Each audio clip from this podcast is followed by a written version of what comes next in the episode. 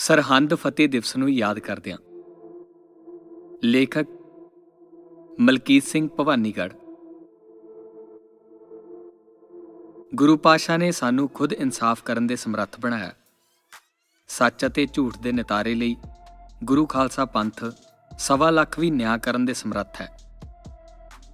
ਇਹੀ ਨਿਆਂ ਅੱਜ ਤੋਂ ਤਕਰੀਬਨ 312 ਸਾਲ ਪਹਿਲਾਂ ਗੁਰੂ ਪਾਸ਼ਾ ਜੀ ਦੇ ਥਾਪੜੇ ਨਾਲ ਚੱਲੇ ਬਾਬਾ ਬੰਦਾ ਸਿੰਘ ਬਹਾਦਰ ਨੇ ਸਰਹੰਦ ਫਤਿਹ ਕਰਕੇ ਕੀਤਾ ਸੀ। ਪ੍ਰੋਫੈਸਰ ਪੂਰਨ ਸਿੰਘ ਲਿਖਦੇ ਨੇ ਕਿ ਉਹ ਸੂਰਮਾ ਕੀ ਜੋ ਟੀਨ ਦੇ ਭਾਂਡੇ ਵਾਂਗ ਪਲ ਵਿੱਚ ਗਰਮ ਤੇ ਪਲ ਵਿੱਚ ਠੰਡਾ ਹੋ ਜਾਵੇ। ਸਦੀਆਂ ਅੱਗ ਉਸ ਦੇ ਹੇਠ ਬਲਦੀ ਰਹੇ ਤਾਂ ਸ਼ਾਇਦ ਕਿਤੇ ਵੀਰਪੁਰਖ ਤੱਤਾ ਹੋ ਸਕੇ। ਤੇ ਹਜ਼ਾਰਾਂ ਵਰੇ ਬਰਫ਼ ਉਸ ਤੇ ਜੰਮਦੀ ਰਹੇ ਤਾਂ ਵੀ ਕੀ ਮਜਾਲ ਉਸ ਦੀ ਬਾਣੀ ਤੱਕ ਠੰਡੀ ਹੋ ਸਕੇ। ਉਸ ਨੂੰ ਆਪ ਠੰਡੇ ਤੱਤੇ ਹੋਣ ਨਾਲ ਕੀ ਮਤਲਬ? ਪ੍ਰੋਫੈਸਰ ਹਰਪਾਲ ਸਿੰਘ ਪੰਨੂ, ਬਾਬਾ ਬੰਦਾ ਸਿੰਘ ਬਹਾਦਰ ਬਾਬਤ ਲਿਖਦੇ ਨੇ ਕਿ ਪੰਜਵੇਂ ਪਾਤਸ਼ਾਹ, ਨੌਵੇਂ ਪਾਤਸ਼ਾਹ ਅਤੇ ਸਹਿਬਜ਼ਾਦਿਆਂ ਸਮੇਤ ਹਜ਼ਾਰਾਂ ਮਾਸੂਮਾਂ ਦੇ ਕਾਤਲਾਂ ਨੇ ਬੰਦਾ ਸਿੰਘ ਨੂੰ ਗੁੱਸੇ ਕਰ ਦਿੱਤਾ। ਇਹੋ ਜਿਹੇ ਜਰਨੈਲ ਜਦੋਂ ਗੁੱਸੇ ਵਿੱਚ ਆ ਜਾਣ, ਤਦ ਉਹਨਾਂ ਦਾ ਗੁੱਸਾ ਉਤਰਨ ਵਿੱਚ ਵੀ ਕਈ ਸਦੀਆਂ ਲੱਗਦੀਆਂ ਨੇ। ਲక్ష్మణ ਦੇਵ ਜਦੋਂ ਅਜੇ ਨਿੱਕੀ ਉਮਰ ਸੀ, ਤਾਂ ਆਮ ਨੌਜਵਾਨਾਂ ਵਾਂਗ ਉਸ ਦਾ ਝੁਕਾਅ ਵੀ ਸ਼ਿਕਾਰ ਘੋੜਸਵਾਰੀ ਤੀਰਅੰਦਾਜ਼ੀ ਆਦ ਵੱਲ ਸੀ, ਪਰ ਉਹ ਬਹੁਤ ਦਿਲ ਵਾਲਾ ਨਹੀਂ ਸੀ। ਭਾਵ ਨਰਮ ਦਿਲ ਅਤੇ ਜਜ਼ਬਾਤੀ ਸੁਭਾਅ ਦਾ ਸੀ। ਹਿਰਨ ਦੇ ਸ਼ਿਕਾਰ ਤੋਂ ਬਾਅਦ ਉਸ ਨੂੰ ਅਜਿਹਾ ਪਛਤਾਵਾ ਹੋਇਆ ਕਿ ਰੁਚੀ ਤਿਆਗੀ ਸਾਧੂਆਂ ਵਾਲੇ ਪਾਸੇ ਮੋੜਾ ਖਾ ਗਈ। ਘਰ ਘਾਟ ਛੱਡ ਕੇ ਬੈਰਾਗੀ ਦਾ ਚੇਲਾ ਬਣਿਆ ਅਤੇ ਨਾਮ ਲక్ష్మణ ਦੇਵ ਤੋਂ ਮਾਧੋ ਦਾਸ ਪੈ ਗਿਆ। ਪਰ ਕੁਦਰਤ ਨੂੰ ਅਜੇ ਕੁਝ ਹੋਰ ਮਨਜ਼ੂਰ ਸੀ। 10ਵੇਂ ਪਾਤਸ਼ਾਹ ਨੇ ਥਾਪੜਾ ਦੇਣਾ ਸੀ। ਅਤੇ ਸਰਬੱਤ ਦੇ ਭਲੇ ਲਈ ਧਰਮ ਯੁੱਧ ਲਈ ਰਵਾਨਾ ਕਰਨਾ ਸੀ। ਬਿਦ ਬਣੀ ਅਤੇ ਪਾਤਸ਼ਾਹ ਨਾਲ ਮੇਲ ਹੋਇਆ। ਕੁਰਾਹੇ ਅਤੇ ਵਿਅਰਥ ਜਾ ਰਹੀਆਂ ਮਾਨਸਿਕ ਅਤੇ ਸਰੀਰਕ ਸ਼ਕਤੀਆਂ ਦਾ ਰੁਖ ਬਦਲਿਆ ਅਤੇ ਸਤਾਈ ਹੋਈ ਲੁਕਾਈ ਦੀ ਸੇਵਾ ਵੱਲ ਹੋ ਗਿਆ। ਗੁਰੂ ਪਾਸ਼ਾ ਨੇ ਉਸ ਨੂੰ ਖੰਡੇ ਬਾਟੇ ਦੀ ਪੌਲ ਛਕਾਈ ਅਤੇ ਮਾਧੋ ਦਾਸ ਤੋਂ ਬੰਦਾ ਸਿੰਘ ਬਣਾ ਦਿੱਤਾ। ਔਰੰਗਜ਼ੇਬ ਦੀ ਮੌਤ ਤੋਂ ਬਾਅਦ ਬਹਾਦਰ ਸ਼ਾਹ ਜਿਸ ਦਾ ਪਹਿਲਾ ਨਾਮ ਮੁਅੱਜ਼ਮ ਸੀ। ਉਸ ਨੇ ਬਾਦਸ਼ਾਹ ਬਣਨ ਲਈ ਗੁਰੂ ਪਾਤਸ਼ਾਹ ਤੋਂ ਮਦਦ ਮੰਗੀ ਅਤੇ ਬਾਦਸ਼ਾਹ ਬਣ ਜਾਣ ਦੀ ਸੂਰਤ ਵਿੱਚ ਇਨਸਾਫ ਕਰਨ ਦੀ ਗੱਲ ਉੱਤੇ ਸਹਿਮਤੀ ਕੀਤੀ ਗਈ। ਪਰ ਜਦੋਂ 10ਵੇਂ ਪਾਤਸ਼ਾਹ ਜੀ ਦੀ ਮਿਹਰ ਸਦਕਾ ਉਹ ਬਾਦਸ਼ਾਹ ਬਣ ਗਿਆ, ਤਾਂ ਆਪਣੇ ਰਾਜ ਭਾਗ ਦੀ ਫਿਕਰ ਵਿੱਚ ਬੇਵਸ ਹੋ ਕੇ ਸਮਾਂ ਅੱਗੇ ਪਾਉਣ ਲੱਗਾ। ਤੈਅ ਹੋਈਆਂ ਗੱਲਾਂ ਨੂੰ ਲਮਕਾਉਣ ਲੱਗਾ। ਤਾਂ ਗੁਰੂ ਪਾਤਸ਼ਾਹ ਨੇ ਬੰਦਾ ਸਿੰਘ ਨੂੰ ਥਾਪੜਾ ਦਿੱਤਾ। ਪੰਜ ਤੀਰ ਆਪਣੇ ਪੱਥੇ ਵਿੱਚੋਂ ਬਖਸ਼ੇ। ਨਿਸ਼ਾਨ ਅਤੇ ਨਗਾਰਾ ਦਿੱਤਾ ਅਤੇ ਕੁਝ ਸਿੰਘਾਂ ਦੇ ਨਾਲ ਬਾਬਾ ਬੰਦਾ ਸਿੰਘ ਬਹਾਦਰ ਇਨਸਾਫ ਕਰਨ ਲਈ ਪੰਜਾਬ ਨੂੰ ਕੂਚ ਕਰ ਗਿਆ।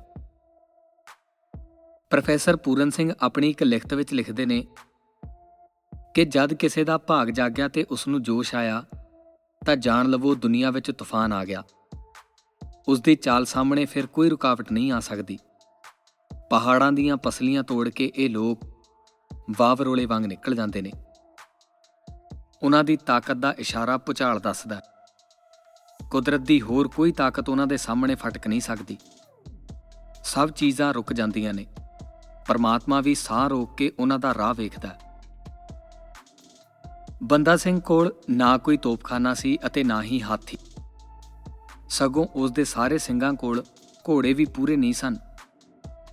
ਸਿਰਫ ਲੰਮੇ ਨੇਜੇ, ਤੀਰ ਕਮਾਨ, ਕਿਰਪਾਨਾਂ ਆਦਿ ਸਨ।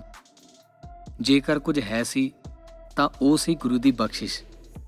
ਜਿਸ ਸਦਕਾ ਸਰਹੰਦ ਨੂੰ ਜਾਣ ਵਕਤ ਸਿੰਘ ਆਪਣੇ ਭਾਂਡੇ, ਡੰਗਰ ਅਤੇ ਜ਼ਮੀਨਾਂ ਵੇਚ ਕੇ ਸ਼ਸਤਰ ਘੋੜੇ ਖਰੀਦ ਜੰਗ ਲਈ ਆਪਣੇ ਆਪ ਨੂੰ ਪੇਸ਼ ਕਰਦੇ ਨੇ।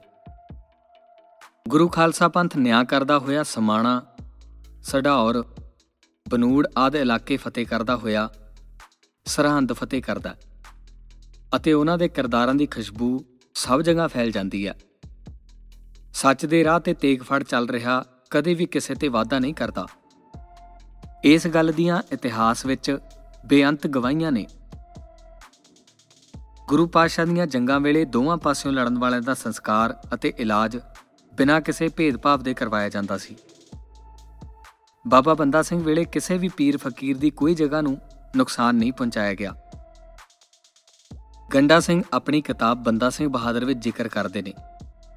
ਕਿ ਡਾਕਟਰ ਗੋਕਲਚੰਦ ਨਾਰੰਗ ਨੇ 1912 ਈਸਵੀ ਵਿੱਚ ਲਿਖਿਆ ਸੀ ਕਿ ਸਾਰੀਆਂ ਇਮਾਰਤਾਂ ਵਿੱਚੋਂ ਜ਼ਿਆਦਾ ਸ਼ਾਨਦਾਰ, ਸ਼ਾਹ ਦਾ ਮਜ਼ਾਰ ਹੁਣ ਤੱਕ ਉਸੇ ਤਰ੍ਹਾਂ ਖੜਾ ਹੈ, ਜਿਵੇਂ ਲੜਾਈ ਤੋਂ ਪਹਿਲਾਂ ਸੀ। ਇਹ ਕਿਰਦਾਰ ਸੀ ਸਾਡੀ ਜੰਗ ਦਾ। ਅਸੀਂ ਇਹਨਾਂ ਦਿਨਾਂ ਵਿੱਚ ਸਰਹੰਦ ਫਤਿਹ ਦਿਵਸ ਨੂੰ ਯਾਦ ਕਰਨਾ ਹੈ ਅਤੇ ਇਸ ਯਾਦ ਵਿੱਚ ਸਮਾਗਮ ਵੀ ਕਰਨੇ ਨੇ।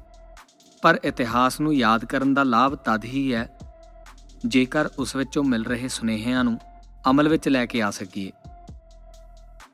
ਅੱਜ ਸਦੀਆਂ ਬਾਅਦ ਜਦੋਂ ਇਨਸਾਫ ਦੀ ਗੱਲ ਤੁਰਦੀ ਹੈ, ਤਾਂ ਸਾਨੂੰ ਆਪਣੇ ਇਤਿਹਾਸ ਅਤੇ ਰਵਾਇਤ ਤੋਂ ਸੇਧ ਲੈਂਦਿਆਂ ਆਪਣੇ ਅਮਲਾਂ ਦੀ ਜ਼ਰੂਰ ਪੜਚੋਲ ਕਰਨੀ ਚਾਹੀਦੀ ਹੈ ਅਤੇ ਗੁਰੂ ਪਾਤਸ਼ਾਹ ਨੂੰ ਅਰਦਾਸ ਕਰਨੀ ਚਾਹੀਦੀ ਹੈ ਕਿ ਸਾਨੂੰ ਸੇਵਾ, ਸਿਮਰਨ ਦੀ ਦਾਤ ਮਿਲੇ, ਜਿਸ ਨਾਲ ਅਸੀਂ ਉਸ ਦੀ ਬਖਸ਼ਿਸ਼ ਦੇ ਪਾਤਰ ਬਣ ਸਕੀਏ।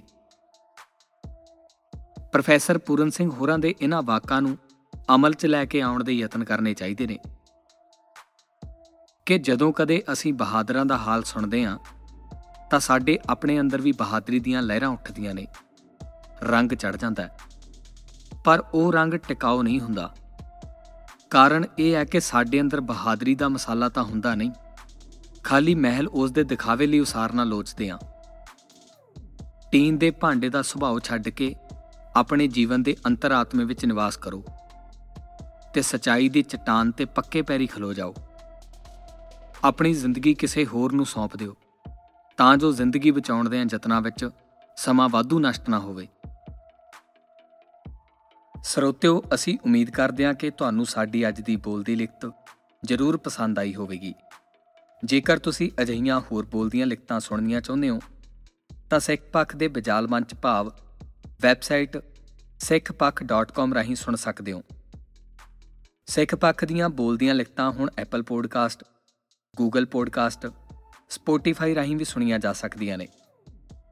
ਸਿੱਖ ਪੱਖ ਇੱਕ ਨਿਰਪੱਖ ਪੜਚੋਲ ਅਤੇ ਵਿਚਾਰ ਅਦਾਰਾ ਹੈ ਜਿਸ ਨੂੰ ਚੱਲਦੇ ਰੱਖਣ ਲਈ ਤੁਹਾਡੇ ਸਹਿਯੋਗ ਦੀ ਲੋੜ ਹੈ।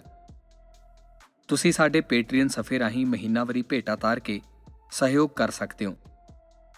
ਸਾਡਾ ਪੇਟਰੀਅਨ ਪਤਾ ਹੈ patreon.com/sikhpakh ਵਾਹਿਗੁਰੂ ਜੀ ਕਾ ਖਾਲਸਾ ਵਾਹਿਗੁਰੂ ਜੀ ਕੀ ਫਤਿਹ।